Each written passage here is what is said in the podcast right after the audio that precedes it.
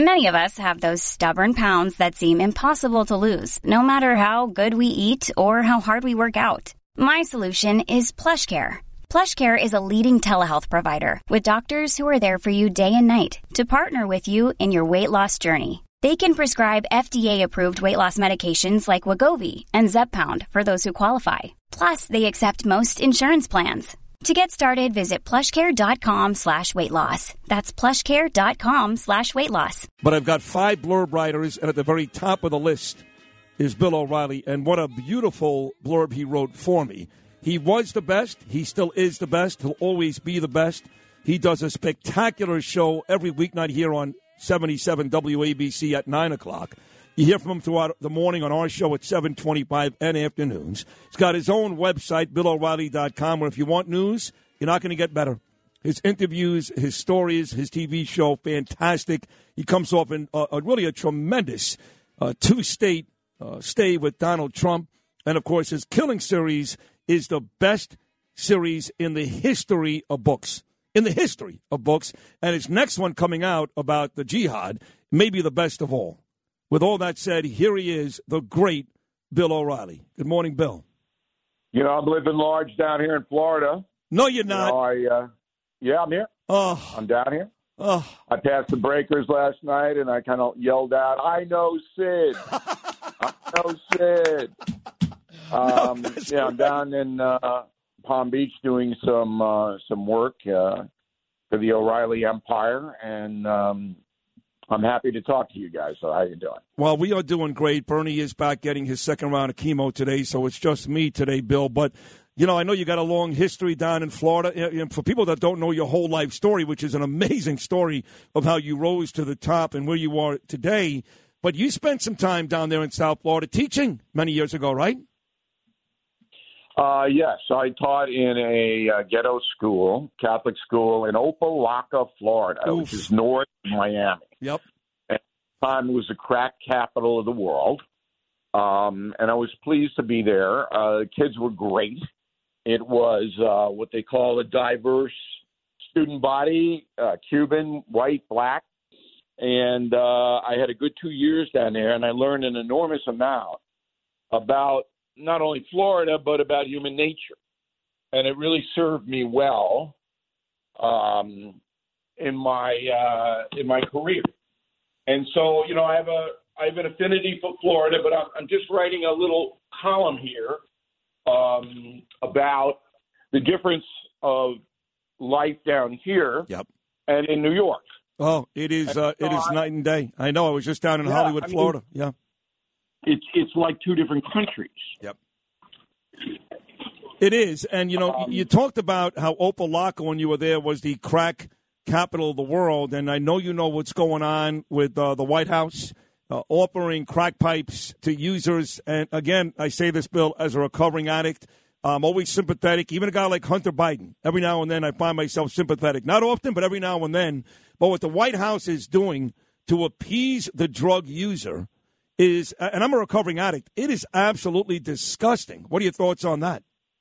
It's a complicated issue, and we're investigating just how much taxpayer money uh, is going to go to facilitate the use of hard drugs. I always come back to children, and um, 70% of all child abuse and neglect in this country is caused by substance abusers. So while it is a disease, it's not a disease that you um, catch. It's something you acquire. Um, there's a lot of heredity involved in it. I have it in my family, Irish family. Yep. Um, you know, it's alcohol. But at, there's got to be a message sent to society that if you are going to use narcotics or get drunk every day, you're going to hurt other people. And that's the message. And you know it better than anybody. Of course. You're going to hurt people that you love and other people. And that message is not sent. No, it's not. So- that that is the message. You're right. Right. Bill. That's what they should be concentrating on, not That's coddling. Right.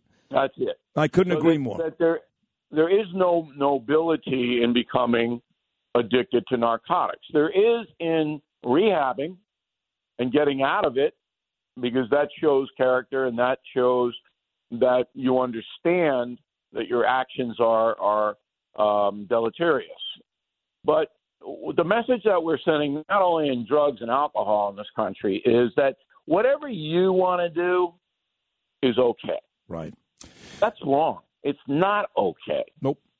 It it's not a a situation where we have a district attorney in New York City who says, you know, if you sell heroin or crack or even fentanyl on the street, I'm not going to punish you. Do you know how many tens of thousands of people have died taking those substances? And how I would say millions of people all over the world have been enslaved in the sense that they degrade themselves to get the money to buy the narcotics, mm. and then you have law enforcement saying, "Go ahead, mm. go ahead and do it. Mm. I'm not going to punish you." And you know that would be like me as a teacher in this, the classroom going, "Hey, you want to curse at me? You want to not do your assignments? You want to disrupt the class? Go ahead. Go ahead." You know, in the you know? same spirit, I could also use in this situation. You use the teacher and the student it would also be sort of something like, oh, I don't know, the National Football League putting on a halftime show where the talent is allowed to write songs about killing cops, which of course is your column. Does the NFL hate cops? But that makes sense in the scenario too. Just another example of what you're talking about. Yes. Yes, I basically am appalled that Roger Goodell and the owners of the National Football League would put on a Super Bowl show featuring people who have encouraged their listeners to kill police officers. And I have their lyrics in my column on BillO'Reilly.com. The column is titled Does the NFL Hate Cops? Now, they're justified all day long. You know, they're not really, they don't really mean it. Uh, hey, you know, we have to start to draw a line here that you want a civilized society or you don't. Now, is this not a family friendly venue, the Super Bowl? Don't people get together in neighborhoods and watch the game and have some snacks and, you know, uh, uh in a very wholesome, good way? And then all of a sudden, we got uh, Snoop and Dr. Dre and Eminem up there doing what they do. Hmm. What kind of message does that send the world? Remember, Super Bowl goes out all, all over the world. What kind of message is that? You know, can't Earth, Wind, and Fire do the show? Oh, I love them. Or the 50th anniversary of the Doobie Brothers? And we have a, an unbelievable amount of talent in this country. And and this is what we have to have. Now, look, I'm not calling for a boycott. I know Calvin Broadus, uh, Snoop Dogg. Uh, I've had conversations with him. I don't have anything personally against him, but when you read his lyrics, they're wrong. I'm going to use that word. They are wrong. And you're rewarding that, Roger Goodell. What's the matter with you? What are you doing this for? he's doing it for diversity and inclusion, and he wants to think that he's woke, and all of this garbage that is destroying the fabric of our society. You don't think 11 and 12 year old kids in poor neighborhoods with no father, unsupervised, listen to, why do you want get a gun and kill a cop? That make they they absorb that. I agree. I agree They're with you. you. All going to do it. Nope. But it, it's a it's a diminution of respect toward the police. Do we have respect toward the police in New York City, generally speaking? No. No, we do not. Nope. I mean, again, I'll go back to Bragg, the DA. If you resist arrest, if you punch a cop or spit at a cop, I'm not going to prosecute you. If he's trying to stop you from selling heroin and you turn around and kick him in the in the leg, ah, don't worry about it. You know what? You think I'm exaggerating? No. This guy put that in his memo. He did. No, you're he not exaggerating. It. Yep, I know. I know he did. But I got to tell you, Bill, you know what annoys me almost as much? Not as much. Believe me when I tell you, I'm disgusted. Snoop Dogg, I don't like him. Uh, I'm not a fan of his. I don't know him personally. I don't want him. Okay, I can't stand him, and I think the NFL is doing a terrible job here. But what annoys me almost as much is people that go, "Well, now I'm not going to watch the Super Bowl." Why? Just shut the halftime show off. I get like they, they, they get on their soapbox, and I'm so angry now. And odds are they're not big NFL fans in the first place, but for some reason that annoys me too. Why does it got to be one of those two extremes? Well, you know, people want to take some action. That that's what that's all about. Okay. They they want to stop the madness, and I understand that. I don't think by not watching the Super Bowl or the halftime show that it's going to do any good at all. I have to watch. It's my job to watch it. I'll watch the game. I'll watch the Super Bowl show. Right. I'll report on Monday what my impressions are. Right. Okay. Um, but I think that, that most people, I hope, most people in this country have had it, have had it. Yep. And they want to find a way to stop all this progressive, destructive stuff. And this is just like, you know, acting out or venting. Um, but the National Football League needs to take a hard look at itself on many, many different levels. I agree. And I hope you take the time to watch the interview I had with Stephen A. Smith last night on the No Spin News. It was very instructive about the whole league, about what's happening there in the race area and other areas. And you're never going to see a discussion like that on cable news or network news, ever. Oh, we should play that. So we should play that it's tomorrow. me and Smith. Yeah, it's me and Smith, mano a mano, and I like Smith.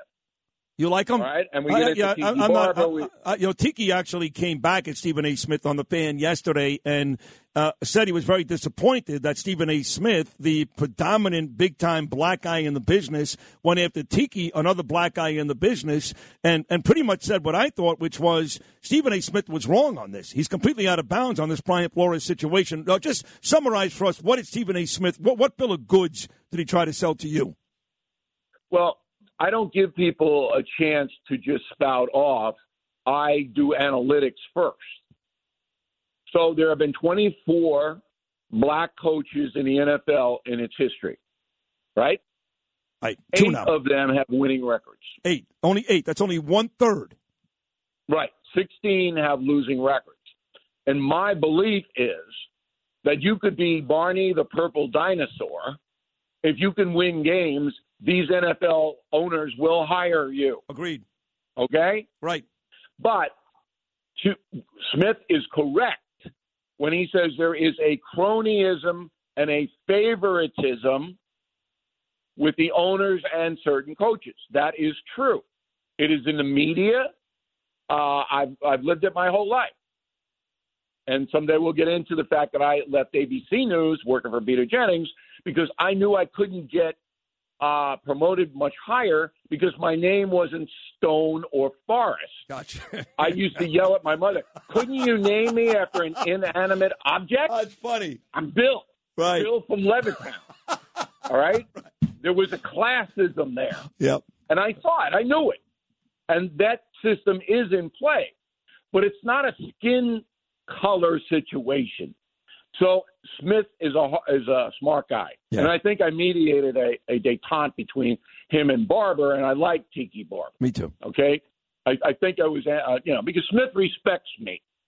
He knows that I don't patronize him. He knows I'm not a skin color guy. He knows that I'm fair, and I base my analysis on facts. And when I hit him with, look, if you're not winning, you're going to lose your job. That's okay, it. Yep. that's it. Yep. That's what the league is. It's a ruthless money machine, and it always has been. And that being said, don't bet this game.